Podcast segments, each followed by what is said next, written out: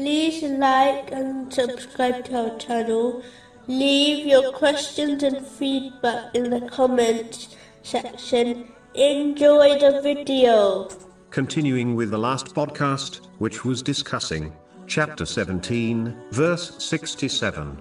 And when adversity touches you at sea, lost are all those you invoke except for him. But when he delivers you to the land, you turn away from him, and ever is man ungrateful. The attitude described in this verse is similar to another, blameworthy attitude, mentioned in chapter 22, verse 11. And of the people is he who worships Allah on an edge. If he is touched by good, he is reassured by it. But if he is struck by trial, he turns on his face to the other direction.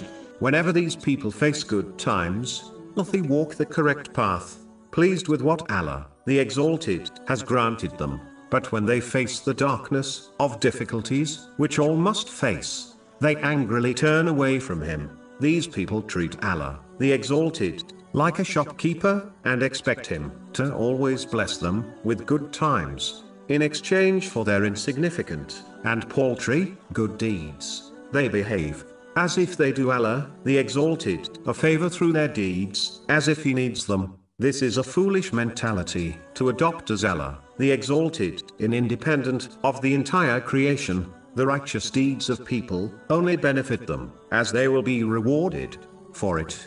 A Muslim must ensure they fulfill all three aspects of gratitude so that they avoid becoming a denier of Allah, the Exalted, as the one who is ungrateful in reality, scorns the one who granted them the blessings. Chapter 2, verse 152. And be grateful to me, and do not deny me. The three aspects of gratitude are to internally acknowledge Allah, the Exalted, as the sole creator and provider of all blessings. The next aspect is to praise Allah, the Exalted, via the tongue. And the final and highest aspect is to practically show gratitude through one's actions by using each blessing as prescribed by Islam in order to please Allah, the Exalted. Chapter 14, verse 7.